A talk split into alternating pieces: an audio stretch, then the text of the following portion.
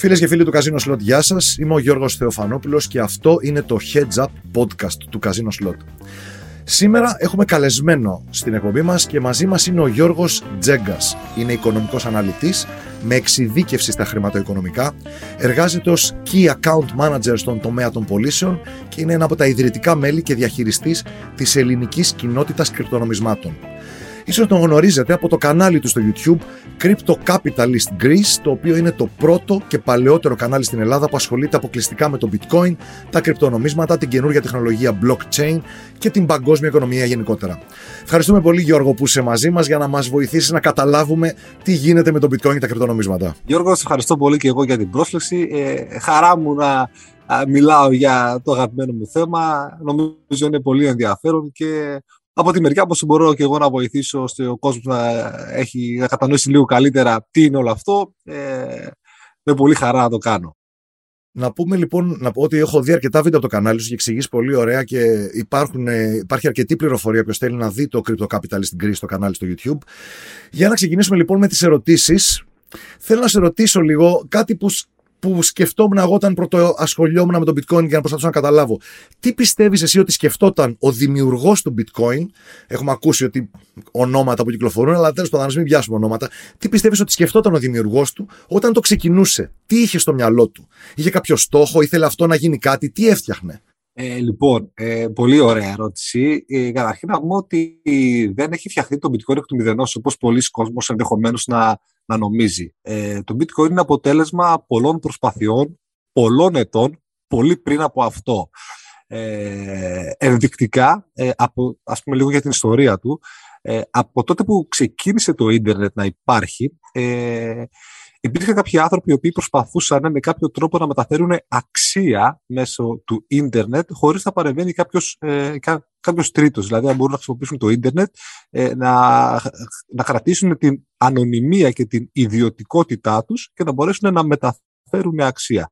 Γίνανε πολλές προσπάθειες από το 1980 ε, και μετά προς αυτήν την κατεύθυνση και καθώς εξελισσόταν ε, η τεχνολογία μέσω της κρυπτογραφίας ε, έφτασε, ο, φτάσαμε το 2009 με τον ε, ιδρυτή που έχει το ψευδόνυμο Σατώση Νακαμότο, δεν ξέρει κανείς ποιος είναι, αν είναι άντρας, γυναίκα, αν είναι ε, πολύ ή ένας, ε, συνδύασε όλες αυτές τις τεχνολογίες και τις αποτυχημένες προσπάθειες και έχει ε, εφεύρει, δημιουργήσει το bitcoin έτσι όπως το ξέρουμε σήμερα. Το πω πάρα πολύ απλά, αυτό που, ε, αυτό που έχει στο μυαλό του, που ήθελε είναι ένα, ένα peer-to-peer electronic ε, cash system. Μεταφορά αξίας μέσα, μέσω, μέσω του ίντερνετ, χωρίς να χρειάζεται να παρέμβει κάποιος άλλος μέσα στη συναλλαγή αυτή. Μάλιστα. Ε, να εξηγήσω, εγώ καμιά φορά θα παρεμβαίνω να εξηγώ το peer-to-peer, εννοούμε από, από ένα μέρος σε ένα άλλο, χωρίς να παρεμβαίνει, ας πούμε, μια τράπεζα ή ένα κράτος ανάμεσα μια κυβέρνηση. Φαντάζομαι αυτό εννοούμε. Ακριβώς. Και για την ιστορία τώρα, άμα κάποιος ενδιαφέρεται, μπορεί να πάει να ψάξει λίγο ε, τον David Cham, ο οποίος είναι ο πατέρας της κρυπτογραφίας που έχει, ε, είχε φτιάξει το, το Digicas. Είχαμε ε, ε, και, άλλες, ε, και άλλες προσπάθειες από τον ε, Nick Zabo, τον Adam Buck. Ήταν πολλοί άνθρωποι οι οποίοι έτσι συνετέλεσαν στο να, στο να χτιστεί αυτό που ε, λέμε σήμερα Bitcoin. Οπότε αυτό που, μας, άμα θέλει να κρατήσει κάποιος ένα πράγμα από, την, από αυτή την ε, ερώτηση είναι ότι δεν είναι κάτι το οποίο κάποιος το έφτιαξε από το μηδέν γιατί έτσι του κάπνισε. Τώρα, ο σκοπός του ήταν αυτό το κομμάτι και είναι φτιαγμένο με τέτοιον τρόπο ώστε σε βάθος χρόνου έχει, έχει εκτός από το προγραμματιστικό κομμάτι έτσι, της τεχνολογίας της κρυπτογραφίας έχει μέσα συνδυασμένα, έχει συνδυασμένα οικονομικά, έχει συνδυασμένα ψυχολογία, έχει, έχει, έχει, έχει πάρα πολλές ε, επιστήμες μέσα έτσι, ε, ούτως ώστε όλο αυτό να προχωρήσει σε βάθος χρόνου και είναι δομημένο έτσι ώστε να μην μπορεί να το σταματήσει κανείς και μπορεί να το συζητήσουμε και σε ε, επόμενη ερώτηση αυτό. Ναι, η επόμενη λοιπόν που ουσιαστικά συνεχίζουμε. Ε, ήθελα να μου πεις για τα ονόματα. Είπες David Chan. Ε, David, Cha, David Chow, τώρα δεν ξέρω αν το προφέρω και εγώ σωστά. Είναι ο Adam Buck, ο οποίος ε, ε, και αυτός είναι, έφτιαξε το Haskell και κατά πολλούς ε, ίσως είναι και ο Σατό Νακαμότο, δηλαδή είναι ένα από τα ονόματα που φιγουράρει ότι είναι αυτός. Τέλος πάντων. Ε, δεν θα μπούμε σε, σε υποθέσεις. Σε, σε, σε υποθέσεις και σενάρια και αυτά. Ε, είναι ο Νίκ Ζάμπο, είναι ο Χαλ Φίνεϊ, ο οποίος και αυτός έτσι είναι ο πρώτος ο οποίος ε, Ε, η, η, πρώτη συναλλαγή που έγινε ever που είναι καταγεγραμμένη ήταν ε, ένα τεστ που έστειλε ο ίδιος ο Σατώση, είπαμε δεν ξέρουμε ποιος είναι το ψευδόνυμο αυτό το οποίο λειτουργούσε, ε, στον, στον Hal Finney το, το 2009 όταν το ξεκίνησε ε, το bitcoin. Οπότε ε, και, και, και, πάρα πολλοί άλλοι μπορώ να, μπορώ να στείλω και άμα θέλεις σε δεύτερο χρόνο κάποια υλικά, κάποιες φωτογραφίες, κάποια πραγματάκια τα οποία μπορεί να βλέπει κάποιος για να δει όλη την ιστορία. Έχω και κάποια έτσι ε, αντίστοιχα βιντεάκια εγώ στο κανάλι για όποιον ενδιαφέρει για την ιστορία. Αλλά ναι, όποιος θέλει να επεκταθεί θα, θα τον παραπέμψει στο κανάλι σου, στο Crypto ναι. Capitalist Greece, που εκεί ανεβάζει χρήσιμο υλικό. Όταν λοιπόν τελείωσαν με τη δημιουργία του, τελείωσε, τελείωσαν όποιοι το φτιάξαν, τι είχαν στα χέρια τους; Είχαν ένα ουσιαστικά αδιάβλητο ή ένα σύστημα μεταφοράς πληροφορίας που με τη σημερινή έννοια αδιάβλητο δεν μπορούσε να σπάσει. Αυτό ήταν και μετά του δόθη, δόθηκε αξία σε αυτό το σύστημα μεταφοράς πληροφορίας. Πώς ακριβώς έγινε; Ε, ουσιαστικά η αξία Όπως το είπες εσύ, είναι, είναι, είναι μεταφορά πληροφορίας. Ε, το bitcoin είναι τρία πράγματα. Έτσι, ας ξεκινήσουμε από αυτό. Ε, το bitcoin καταρχήν είναι πρόγραμμα. Έτσι. Είναι, είναι, ένα, είναι ένα λογισμικό. Ένα λογισμικό το οποίο τρέχει στο ίντερνετ. Α το πούμε έτσι πάρα πολύ απλά. Ένα. Τρέχει όχι σε κάποιον υπολογιστή συγκεκριμένα. Τρέχει, θα φτάσουμε και εκεί. Ναι. Είναι πρόγραμμα. Είναι, είναι, έτσι, είναι, είναι ένα πρόγραμμα ανοιχτού τύπου. Όλοι μπορούν να το δουν, όλοι μπορούν να το πειράξουν, όλοι μπορούν να το αντιγράψουν. Άρα είναι open source ε, code. Απλά. Το δεύτερο πράγμα που είναι το bitcoin είναι το δίκτυο. Δηλαδή, όποιος θέλει μπορεί να κατεβάσει αυτό το κώδικα, το πρόγραμμα και να το τρέξει και αμέσως αποκτά, γίνεται μέλος του δικτύου αυτού. Και το τρίτο, το οποίο είναι και το πιο γνωστό, είναι το, τα bitcoins που είναι η μονάδα μεταφοράς αξίας εντός του δικτύου αυτών οι οποίοι χρησιμοποιούν το, το πρόγραμμα αυτό. Δηλαδή, είναι, ε, νομίζω, ε, ε, έχω καταλήξει σε αυτό το, το, το, την πολύ απλή τριπλέτα εξήγησης. Πιο απλά δεν μπορώ να το πω. Ναι, αρκετά κατανοητό. Νομίζω ήταν πιο κατανοητό. Για να μπορέσει κάποιος να, να, να, να, να καταλάβει. Γιατί το έχουν άλλοι στο μυαλό τους σαν χρηματιστήριο, άλλοι σαν τζόγο, άλλοι σαν λεφτά, άλλοι σαν οτιδήποτε. Οπότε ας ξεκινήσουμε ότι είναι πρόγραμμα. Δεν είναι χρηματοοικονομικός τίτλος είναι από τους πιο κατανοητούς όρους που έχω ακούσει. Απλά να θέλω να ξεκαθαρίσω όταν λες είναι μέλος, εννοούμε ότι καταγράφει και αυτό στις συναλλαγές όλες που γίνονται στον υπολογιστή του που το έχει κατεβάσει. Ωρα, ε, το πρόγραμμα, το Bitcoin το πρόγραμμα, έχει ένα πρωτόκολλο το οποίο λέει ε, πόσα, πώς παράγονται τα bitcoin, πόσα θα υπάρξουν, το ρυθμό παραγωγής τους, το, όλο αυτό είναι γραμμένο στον κώδικα του. Ουσιαστικά τι γίνεται, ε, είναι ας πούμε ένα, ε, στα ελληνικά είναι κατανεμημένο, δεν μου έρχεται η λέξη, distributed ledger technology, είναι ένα κατανεμημένο Μια τεχνολογία που κατανέμει την αρχεία, κατανέμει την καταγραφή. Δημόσιο καθολικό. Δημόσιο καθολικό είναι τα λογιστικά βιβλία. Οπότε, κατεβάζοντας εσύ ας πούμε, το πρόγραμμα του, ε, ε, του Bitcoin, έχεις ε, πρόσβαση σε αυτό. Οπότε, ε, μπορείς να στείλεις μέσω του δικτύου Bitcoin από τον ένα στον άλλο χωρίς να παρεμβαίνει κάποιος άλλος. Τώρα δεν, δεν ξέρω αν υπάρχει νόημα να συζητήσουμε περισσότερο γι' αυτό. Μπορούμε να το συζητήσουμε άμα θες. Να, να, να, να, να, να εξηγήσουμε. Να Πάμε σε ερωτήσεις. και να το κλείσουμε κάπως το παιδί μου. Ε, Όποιος συμμετέχει, όλοι έχουν τις συναλλαγές όλων, όλοι επιβεβαιώνουν τις συναλλαγές όλων, δηλαδή αυτό είναι η έννοια του δημοσίου. Το bitcoin δεν είναι ε, ανώνυμο, είναι ψευδόνυμο, δηλαδή δεν είναι αυτό που νομίζει, που έχει στο μυαλό του κάποιος ότι οποιοδήποτε θέλει να κάνει κάτι παράνομο, ας πούμε, μπαίνει στο bitcoin και το κάνει, γιατί είναι το πιο αφελές που μπορεί να κάνει, γιατί είναι όλο δημόσιο και βρίσκονται τα πάντα μέσα από αυτή την ε, τεχνολογία. Να επεκταθούμε λίγο σε αυτό ακριβώς. Αυτό που είπες είναι ψευδόνυμο και όχι ανώνυμο, που σημαίνει ότι εγώ έχω μια διεύθυνση, μπορεί, να, μπορεί να μην ξέρουν ότι η διεύθυνση ανοίγει απαραίτητα σε μένα, αν και αυτό μπορεί αργότερα να γίνει γνωστό από ό,τι έχω καταλάβει. Αλλά ε, βλέ, φαίνεται ποια διεύθυνση έστειλε λεφτά και σε ποια και πόσα και όλα. Είναι σαν να είναι όλα μας τα IBAN δημόσια. Όλοι βλέπουν ότι αυτή η διεύθυνση έχει μέσα αυτά τα bitcoin. Μπαίνουν αυτά, βγαίνουν αυτά, πότε μπαίνουν, πότε βγαίνουν, από πού έρχονται και προς τα που πάνε. Ποιος είναι ο διαχειριστής της διεύθυνσης, αυτό δεν μπορεί να το ξέρει κανείς, εκτός άμα με άμα ε, εμφανιστεί ο ίδιος ας πούμε και το πει ή με κάποιον τρόπο ας πούμε με κάποια συναλλαγή το έχει αποκαλύψει το ποιος είναι. Άρα γνωρίζουμε, μπορούν όλοι να δουν τις διευθύνσεις όλων μπορεί να δεις, πούμε, για παράδειγμα, ένα bitcoin από τη μέρα που ε, παρήχθηκε μέχρι την τσέπη που είναι, πόσες τσέπες έχει περάσει και από πού, κάνεις track από σήμερα και μέχρι τη μέρα που δημιουργήθηκε και από πού έχει περάσει, ε, αλλά δεν μπορείς να ξέρεις ποιος είναι ο διαχειριστής. Αυτό. Βέβαια, έτσι τώρα, άμα θα πάμε τώρα στην, ε, στο σήμερα, που ε, το 99% των ανθρώπων που χρησιμοποιούν το bitcoin τα παίρνουν, ε, τα αγοράζουν από κάποια ανταλλακτήρια, δίδοντα, κάνοντας, περνώντας τη διαδικασία του know your customer, δηλαδή της πιστοποίησης του λογαριασμού, δίνοντας ε, της ταυτότητα, διαβατήριο κτλ. Προφανώς έτσι, το, τα bitcoin που έξι κουβαλάνε και το όνομά σου όπου και να πάνε, έτσι, σήμερα. Ακριβώς, ναι. Καταλαβαίνω. Ωραία. Οπότε ουσιαστικά αυτό που λένε ότι τα, τα bitcoin συγκεκριμένα χρησιμοποιούνται για μαύρες πληρωμές μπορούν να χρησιμοποιούνται, αλλά όπως το θεωρώ εγώ, εξίσου ή μάλλον χειρότερα από ό,τι χρησιμοποιούνται τα, τα μετρητά για μαύρες πληρωμές. Εννοείται. Κοίταξε, όταν είναι μια καινούργια τεχνολογία και όταν πρώτο ε, ε, εμφανίστηκε, ας πούμε, ε, η ελευθερία της συναλλαγής που σου έδινε ουσιαστικά ήταν ένα πολύ καλό use case για να χρησιμοποιήσουν κάποιοι οποίοι κάνανε τέτοιου τύπου δραστηριότητες. Ε, Παρ' όλα αυτά, σήμερα, έτσι ποσοστιαία, λιγότερο από το 1% όλων των συναλλαγών που γίνονται με το, με το bitcoin αφορά τέτοιου τύπου δραστηριότητες. Αλλά το bitcoin είναι το εργαλείο, έτσι.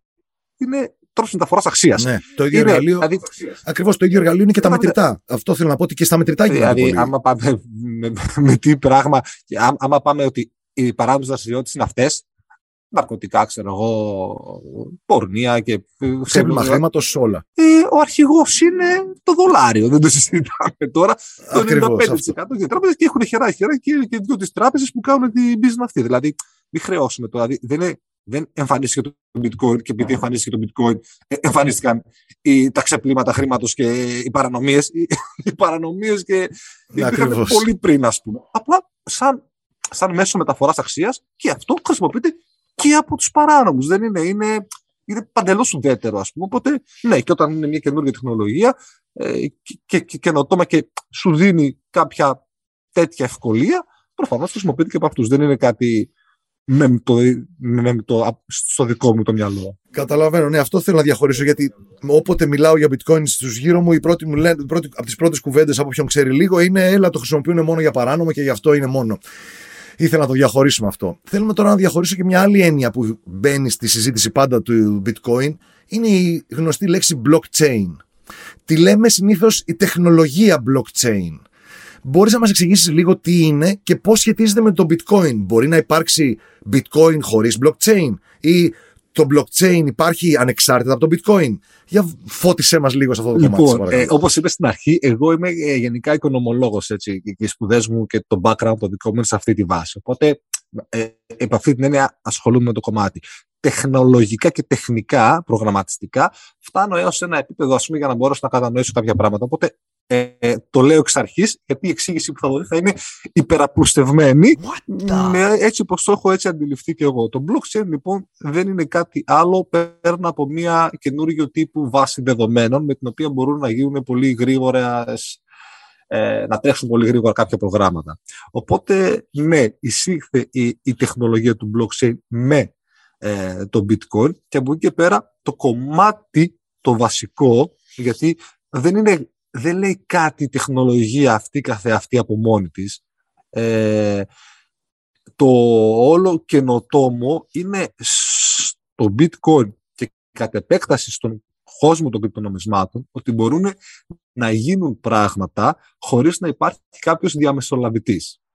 Η συγκεκριμένη λέξη λέγεται αποκέντρωση decentralization στα αγγλικά, αλλά ουσιαστικά είναι ότι να μπορώ εγώ απευθείας να κάνω κάτι ε, και να είμαι σίγουρος ότι αυτό θα υλοποιηθεί χωρίς να υπάρχει τρίτος εγγυητής. Είτε αυτό είναι μεταφορά αξίας, βλέπετε αυτή τη στιγμή, για να μεταφέρω εγώ που είμαι στην Ελλάδα ε, σε μια εταιρεία να παίξω πόκερ καλή ώρα που παίζετε εσείς εδώ πέρα στην Αμερική, θα πρέπει να μεσολαβήσει η τράπεζά μου, η τράπεζα της εταιρείας, ε, μπορεί και μια τράπεζα που θα κάνει το clearing, μπορεί να υπάρξουν ας πούμε και άλλοι δύο-τρεις μεσάζοντες στο κομμάτι.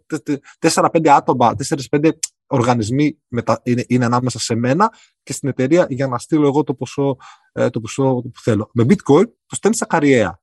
Εγώ στην εταιρεία, στον οποιοδήποτε έτσι, χωρίς να μεσολαβεί κάποιος. Οπότε γλιτώνεις χρόνο, κόστος ε, και πολλά άλλα πράγματα. Οπότε ε, έφυγα όμως λίγο τώρα. Οπότε η, η τεχνολογία blockchain έχει να κάνει με, με μια γρήγορη βάση δεδομένων. Είναι ουσιαστικά μια βάση δεδομένων. Άμα αυτή την ελέγχεται από κάπου, ουσιαστικά δεν έχεις κερδίσει κάτι.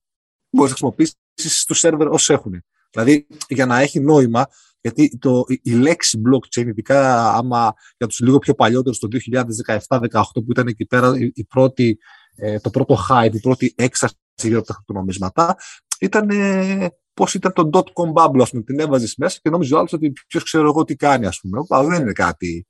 Ε, ουσιαστικά η μυστική λέξη, η μυστική λέξη, για όποιον μας ακούει, είναι η λέξη αποκέντρωση και όχι η λέξη blockchain. Ότι μπορώ να κάνω κάποια πράγματα χωρίς να μεσολάβει τρίτο. Το blockchain από μόνο του, από μόνο του, για μένα δεν λέει και πολλά πράγματα. Είναι μια καινούργια τεχνολογία. Όλα καλά. Ναι.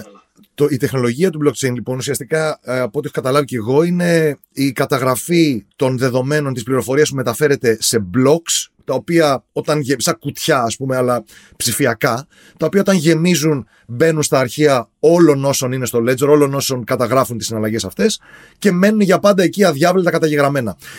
Ε, μια πιθανή εφαρμογή αυτή της τεχνολογία. Η λέξη αδιάβλητα είναι η πιο σωστή λέξη που μπορεί να Όταν είναι αδιάβλητα, τότε μιλάμε για μια σωστή τεχνολογία. Όταν εγώ έχω στο block, εγώ έχω, έχω, έχω πρόσβαση ή δύναμη στο να αλλάξω την πληροφορία του block, δεν με νοιάζει το blockchain. Κατάλαβες, θέλω να σου πω; Άρα καταστρέφεται. Είναι ουσιαστικά καταραίει. Όχι, δεν καταραίει. Δηλαδή, υπάρχουν τέλος πάντων τώρα πάρα πολλά κρύπτα που υπάρχει μέσα, ας πούμε, κάποιος που μπορεί να το πειράξει. Δεν καταστρέφεται τίποτα. Απλά το πειράζει κατά το δοκούν. Άρα, πώς πειράζει ναι, η τράπεζα τους λογαριασμούς μας, άμα θέλει, έχει αυτή τη δύναμη. Τώρα, ναι. γι' αυτό λέμε ότι και εγώ είμαι υπέρμαχος πιο πολύ του bitcoin, γιατί αυτό δεν μπορεί να γίνει στο bitcoin. Μπορεί να γίνει σε όλα τα άλλα. Αυτό και πάμε παρακάτω. Θα ήθελα να. Ε, έχω ακούσει για μια πιθανή εφαρμογή της τεχνολογίας blockchain που υπάρχουν πολλές πιθανές εφαρμογές. Από το Internet of Things, το Internet των πραγμάτων που το ακούμε σαν έννοια. Θα ήθελα να το εξηγώ λίγο πιο απλά. Πιο απλά τι σημαίνει το Internet of Things από ότι το καταλάβω εγώ. Πας στο σούπερ μάρκετ, άμα είναι όλα όπως τα φανταζόμαστε, βγάζει το κινητό, διαβάζει το barcode ή το QR code ή κάποιο κωδικό πάνω στο προϊόν και σου λέει από την ώρα που ξεκίνησα τον παραγωγό μέχρι πώς έφτασε στο ράφι όλη τη διαδικασία το ταξίδι του προϊόντος. Ε, μια άλλη εφαρμογή θα μπορούσε να είναι ε, στο, στις, στον ασφαλιστικό τομέα με τους φακέλους υγείας των ασθενών που είναι ένα απόρριτο δεδομένο το οποίο θα πρέπει ο ασθενής ή ο κάθε πολίτης να ελέγχει ποιος μπορεί να το δει αυτό. Οπότε μια πιθανή καταγραφή όλων των ε, ασφαλιών υγείας, μάλλον των ιατρικών φακέλων των ασθενών σε blockchain και με τα κλειδιά μόνο στο χρήστη, ο οποίος θα δίνει σε όποιον θέλει, είναι μια άλλη πολύ καλή πιθανή εφαρμογή στο μέλλον. Υπάρχουν και άλλες τέτοιες εφαρμογές, έχεις ακούσει, ή υπάρχει κάτι σήμερα το οποίο πραγματικά λύνει ένα πρόβλημα του πραγματικού κόσμου σήμερα; Ε, ουσιαστικά αυτό, ναι, είναι όλα αυτά. Ε, ε μπορεί, να, μπορεί, μπορεί να ε, σωθεί μεγάλο κομμάτι γραφειοκρατίας. Ε, αλλά αυτό, αυτό που λες εσύ με τα προϊόντα υπάρχει ήδη. Δηλαδή δεν χρειάζεται το blockchain για να γίνει. Βάζεις ένα QR code και από πίσω το QR code το διαβάζεις και σου λέει την προέλευση. Το θέμα όμως είναι είσαι εσύ 1000% σίγουρος ότι αυτό που γράφει είναι αληθές; Εδώ είναι η ερώτηση. Ενώ στο blockchain είναι αδιάβητη πληροφορία και όποιος τη βάζει δεν δηλαδή, μπορεί ξεκινάω εγώ, ε, ε, ξεκινάω εγώ ας πούμε, π.χ. είμαι παραγωγός έτσι, και φτιάχνω την π.χ. ντομάτα, ας πούμε. Ξεκινάω πιο πίσω, ξεκινάω από το λίπασμα που αγόρασα, που ε, έχω αγοράσει αυτό, κλείδωσε. Πάω παρακάτω. Το, το καταγράφεις, το, καταγράφεις και κλειδώνεις. κλειδώνει και μπαίνει. Και, παρα, και πάω, πάω, πάω, πάω, οπότε όταν, όταν θα φτάσει εμένα ο ντοματοπελτές, ας πούμε, θα ξέρω ότι λίπασμα έχει χρησιμοποιήσει και ξέρω ότι μέσα σε αυτή τη διαδικασία δεν μπόρεσε κάποιος να τα αλλάξει. Γιατί ξέρω εγώ, π.χ. εγώ. Ναι, ναι, Κατάλαβες τώρα θέλω να σου πω. Ότι, ότι, ότι από, από, τη μέρα μηδέν, από τη μέρα. Από, από τη συσκευασία της συσκευασίας, από, από την πρώτη μέρα του προϊόντος, όταν αυτά καταγράφονται μέσα σε ένα αδιάβλητο αυτό σύστημα που θα φτάσει σε μένα, ουσιαστικά έχω θεωρητικά πάντα και σε έναν ιδανικό κόσμο, είμαι σίγουρος ότι, μέχρι, ότι αυτά που γράφουν είναι αληθή και δεν π.χ. μπήκε κάποιος π.χ. χρησιμοποιήσει π.χ. ό,τι χειρότερο υπάρχει και μου λέει ότι χρησιμοποιήσει το καλό ή να μπει κάποιος ανταγωνιστής να πειράξει το δεδομένο για να φανεί στον άλλο. Οπότε ε, αυτό το κομμάτι σου διασφαλίζει με κάποιον τρόπο όχι η τεχνολογία blockchain, οποιοδήποτε έχει το κομμάτι του του μη ελέγχου πάνω στην πληροφορία και είναι αγνή πληροφορία αληθές, αληθής εξ αρχής. Θα μπέρδεψα περισσότερο. όχι, όχι καθόλου. Εγώ το θεωρώ πολύ κατανοητά όπως τα λες και ακριβώς δηλαδή, αυτό θέλω να περάσει. Μια χαρά είναι. Ε, σε, θεωρώ. Ε, σε, ας πούμε, σαν μια ας πούμε, άλλη εφαρμογή είναι τα smart contracts που εδώ πέρα ξεφεύγουμε. Δηλαδή, μπορείς π.χ. να κάνεις ένα Μάλλον θα ξανάρθεις γιατί βλέπω ότι λέμε πολλά και ωραία και έχουμε, πλατιάζουμε λίγο, αλλά με πολύ ωραίο τρόπο και δεν θέλω να τα κόβω. Οπότε, μάλλον σε βλέπω να ξαναρχόμαστε για δεύτερο η δόση. Έχουμε όποτε θέλεις, όποτε θέλεις. Ωραία. Πάμε τώρα ε, λίγο. Πες μου, πες μου, τι θες απλό. Ωραία. Θέλω να συζητήσουμε τώρα για τα πιο βασικά που ενδιαφέρουν τον κόσμο. Γιατί το bitcoin λοιπόν έχει αξία, Είναι μόνο η προσφορά και η ζήτηση, ποια είναι τα στοιχεία που του δίνουν αξία και πώς ακριβώς το πώς συγκρίνεται με τα παραδοσιακά νομίσματα το έχουμε ήδη συζητήσει. Αλλά θέλω να καταλάβουμε γιατί έχει αξία το bitcoin. Ποιος το τη δίνει; Λοιπόν, καταρχήν, όπως πολύ σωστά είπες, είναι, η προσφορά, είναι η προσφορά και η ζήτηση. Το βασικό κομμάτι, το, το, το, βασικό είναι το γιατί έχει αυτή την αξία. Καταρχήν, υπάρχουν τα βασικά θεμελιώδη χαρακτηριστικά ας πούμε, του bitcoin, που είναι ε, ανοιχτό, δημόσιο, αποκεντρωμένο, είναι ε, ανθεκτικό στη λογοκρισία, δεν μπορεί να το σταματήσει κανείς και είναι ουδέτερο. Αυτά είναι κάποια fundamental, θεμελιώδη χαρακτηριστικά ενός asset και είναι το μόνο asset αυτή τη στιγμή στον πλανήτη που συνδυάζει αυτά τα χαρακτηριστικά. Αυτά είναι ξεκινώντας από αυτά που του δίνουν αξία. Π.χ.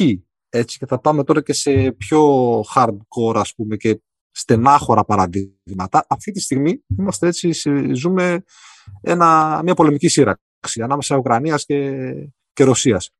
Ε, οι άνθρωποι και στη Ρωσία και στην Ουκρανία δεν έχουν πρόσβαση στο τραπεζικό τους σύστημα. Κλείσαν τράπεζες. Δεν μπορούν να κάνουν κάτι. Δηλαδή, ε, εσύ που είσαι στην ε, ε, Ουκρανία και κατάφερες να ξεφύγεις σαν πρόσφυγας με την οικογένειά σου και είσαι σε μια άλλη χώρα ασφαλής, δεν μπορεί να έχεις πρόσβαση στα, στα λεφτά σου. Όσα και να έχει. Να σου, είσαι πλούσιος Ουκρανός.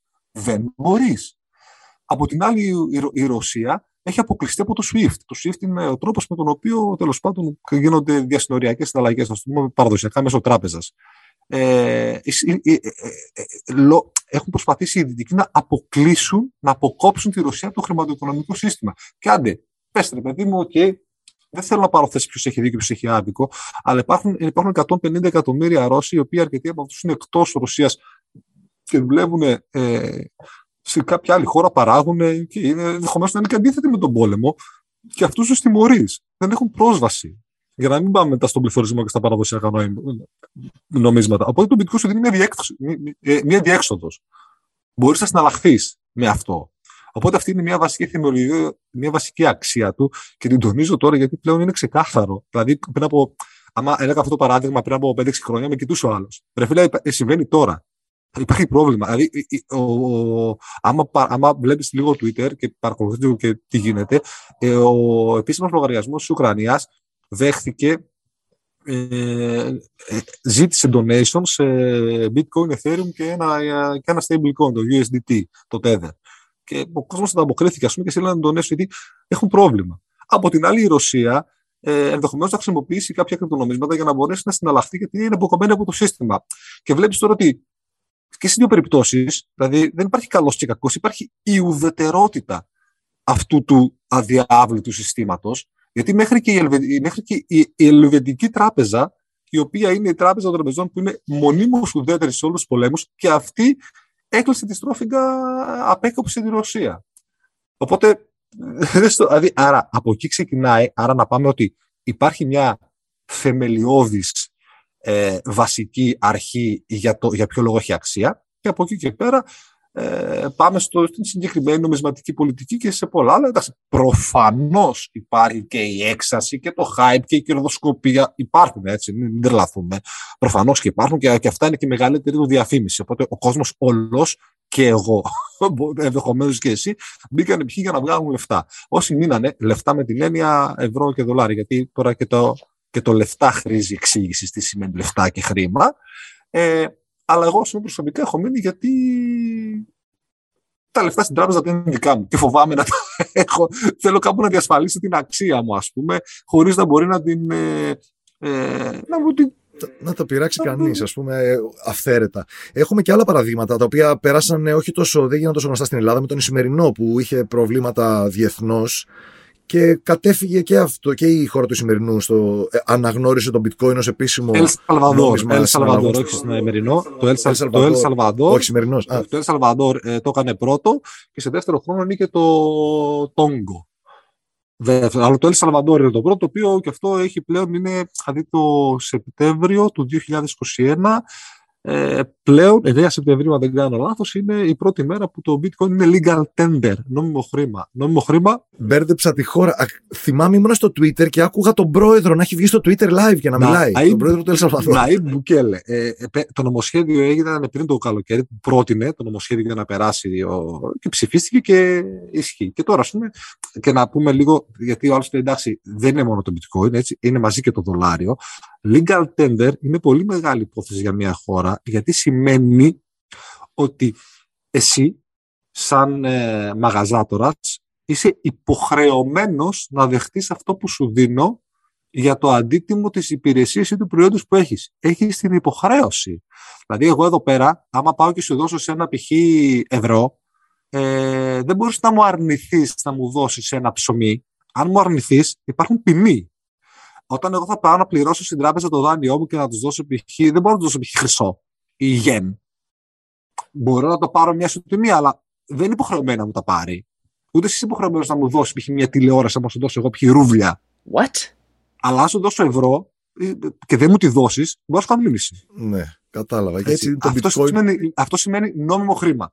Στο Ελ Σαλβαντόρα, άμα πάω και δώσω bitcoin, ο άλλος είναι υποχρεωμένος να μου δώσει την υπηρεσία. Είναι, την είναι υπηρεσία. νόμιμο χρήμα. Και αυτό πάει και σε αυτό πάει ρε παιδί μου και σε εξαγωγές, εισαγωγές, έχει, έχει, έχει πολλές πολλές προεκτάσεις. Αλλά είναι και προφανώς, δηλαδή για εμά εδώ πέρα που ε, είμαστε σε, στο δυτικό κόσμο θεωρητικά και είμαστε σε, σε, σε, σε, αυτά τα επίπεδα πολύ πολύ πολύ καλύτερα από το μέσο όρο άνθρωπο στον πλανήτη ας πούμε. Για εμά είναι ξέρω εγώ κερδοσκοπικό εργαλείο κτλ. Για κάποιους άλλους είναι τρόπος επιβίωσης, έτσι. Τρόπος να διασφαλιστούν να διασφαλίσουν το χρόνο τους, την αξία τους, τον κόπο τους που δουλεύουν και βγάζουν. Ακριβώς, σωστά. Αυτή, αυτή η πρόταση που είπε στο τέλο. Όχι, όχι, αλλά αυτή η πρόταση που είπε στο τέλος είναι σημαντικό. Ότι εμείς εδώ δεν το καταλαβαίνουμε τόσο. Γιατί για μας ακριβώς έχει, έχει περάσει ως τρόπος κερδοσκοπίας. Αυτό μου άρεσε πολύ και ότι δεν νιώθουμε ακριβώς πώς νιώθει ο άλλος κάποιος πολίτης που έχει μεγάλη ανασφάλεια, οικονομική ανασφάλεια στη χώρα. Θα πω κάτι, μην πας μακριά. Έτσι.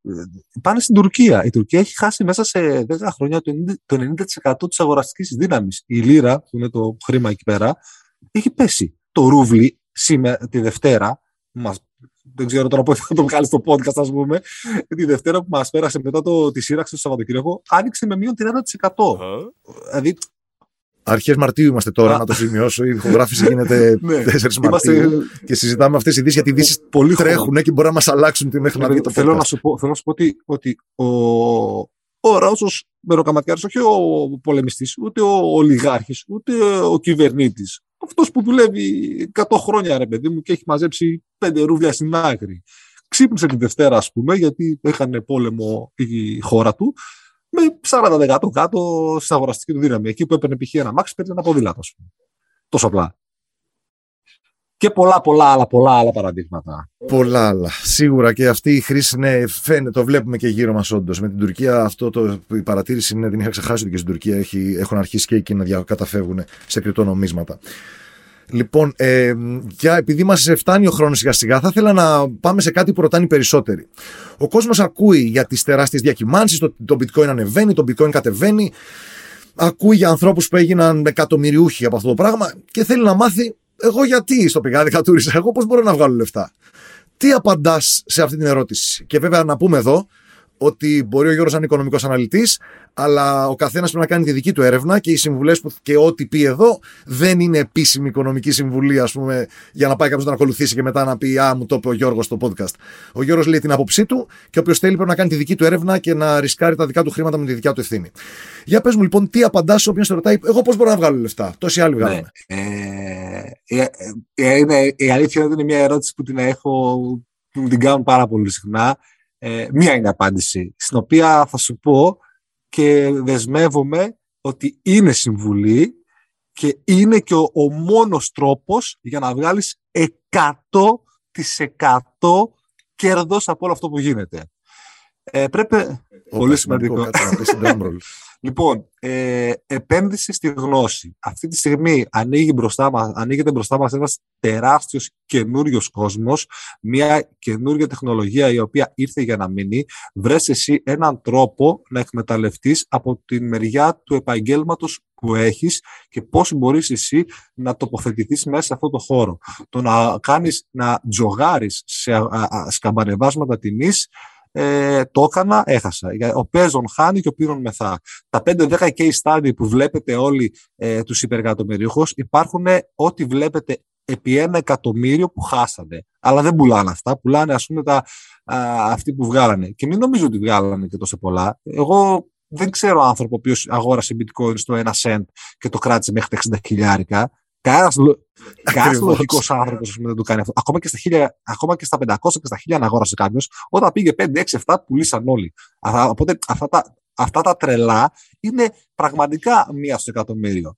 Από την άλλη όμως, υπάρχουν αυτή τη στιγμή που μιλάμε, υπάρχουν 20 θέσεις εργασίας για προγραμματιστές και ένας. Μιλάμε ε, πρώτος μισθός, ε, πενταψήφιο μηνιάτικο. 20 με 30 χιλιάρια το μήνα και δουλεύεις από το σπίτι σου. Για να χτίζεις πάνω σε εφαρμογές, πάνω στο κομμάτι. Έτσι. Και πήγα τώρα στα hardcore. Υπάρχουν community manager. Σου λέω άλλα πράγματα τώρα, έτσι. Και να διαχειρίζεσαι κοινότητα στο Discord για ένα project. Λεφτά. Οπότε ουσιαστικά δημιουργεί και δουλειές, δημιουργεί τη δικιά του οικονομία, θες να πεις, στην οποία πρέπει. Αυτή τη στιγμή υπάρχει ήδη. Ε, Όπως είπες και εσύ, έτσι, έβγαλες λεφτά. OK, okay, εγώ θέλω να κάνω κάτι. Ε, θέλω λεφτά και okay, έβγαλα. Χ ποσό, δεν με ενδιαφέρει. Ε, Πώς θα το φέρω, Ποιο να ρωτήσω; Θέλω να λογιστεί, κάποιον να μου εξηγήσει, να, να μου πει τι, τι κάνω.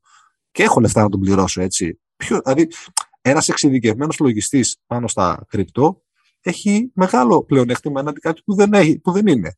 Θέλεις εσύ, ας πούμε, για παράδειγμα, θέλω να κάνω μια εταιρεία betting που να δουλεύει μόνο κρυπτό. Αλλά θέλω να το κάνω νόμιμα. Ποιο δικηγόρο να ρωτήσω, Ποιος θα με βοηθήσει να χτίσω την ιδέα μου εδώ πέρα; Υπάρχει κάποιος εξειδικευμένος; Οπότε, που εξειδικεύεται πάνω σε αυτό το κομμάτι, θα έχει δουλειά. Γιατί εγώ ε, βγάζω χρήμα δουλεύοντας. Δηλαδή και όλη μου τη ζωή τώρα δουλεύω σε μια εταιρεία 15-16 χρόνια κλείνω σχεδόν, ας πούμε, και δεν έχω. Άμα βγάλω κάτι άλλο, θα τυχερό είναι τυχερό. Αλλά το πιο σίγουρο έτσι βγάζει λεφτά. Οπότε το πιο κρύπτο θα πάει επί 100, επί 200, επί 1000, δεν μπορώ να γνωρίζω. Ακριβώς. Λοιπόν, οπότε για να συνοψίσω αυτό που ουσιαστικά είπες και είναι πολύ σοφό και πολύ ωραίο, η επένδυση στη γνώση είναι πιο σημαντική και μην κυνηγάμε το επί 100 και το επί 200 και να πιάσω τον πάτο του bitcoin για να πιάσω το top να το πουλήσω. Αυτά δεν γίνονται. Είναι στα παραμύθια και μπορεί να το έχει κάνει ένας, αλλά ακριβώς αυτό που είπες. Για κάθε έναν που το κατάφερε υπάρχουν εκατομμύρια που έχουν πόνο και οδύνη. Ακριβώς, ακριβώς έτσι. Λοιπόν, ε, είναι πολύ χρήσιμο όσα μας είπες και δεν, δεν, δεν θέλω να δεσμευτούμε, αλλά θα ήθελα πάρα πολύ να συνεχίσουμε και ξανά τη συζήτηση, γιατί έχω και άλλες ερωτήσεις, σημειώσεις, τις οποίες σημειώσεις τις δεν προλάβαμε να πιάσουμε καθόλου και υπάρχει πολύ ενδιαφέρον για αυτό το θέμα. Ε, ευχαριστούμε πάρα πολύ, Γιώργο, για τις συμβουλές σου, ειδικά το κομμάτι ότι επενδύσεις στη γνώση και μην ψάχνεις να γίνεις ζάμπλουτος από ένα trading. είναι ό,τι πιο σημαντικό για κλείσιμο και πολύ σοφό. Λοιπόν, να θυμίσω Crypto Capitalist Greece, το κανάλι στο YouTube ε, του Γιώργου Τζέγκα που έχει πολύ χρήσιμες πληροφορίες για όποιον θέλει να επεκταθεί σε όσα είπαμε. Ευχαριστούμε πάρα πολύ, Γιώργο, που ήσουν μαζί μας. Να είσαι καλά και εγώ σε ευχαριστώ πάρα πολύ. Ελπίζω να είπαμε κάποια πράγματα και να γίνουν κάποια πράγματα περισσότερο κατανοητά από το να μπερδέψουμε περισσότερο ε, τον κόσμο. Ε, χαρά μου οποιαδήποτε στιγμή σε δεύτερο χρόνο, είτε τις υπόλοιπες ερωτήσεις, άμα θέλουν και τα παιδιά, ε, το, οι ακροατές να μας δώσουν κάποιο feedback ή θα θέλανε να συζητήσουμε, έτσι με χαρά το ξανακάνουμε όποτε θες. Τέλεια. Ευχαριστούμε πάρα πολύ. Αυτό ήταν λοιπόν και το σημερινό podcast του, Heads του, συγγνώμη, το σημερινό podcast του Casino Slot, το podcast Heads Up. Είμαι ο Γιώργος Στεφανόπουλος, μαζί μου ήταν ο Γιώργος Τζέγκας. Ευχαριστούμε που είχαμε την προσοχή σας για αυτό το διάστημα. Να είστε καλά. Γεια σας.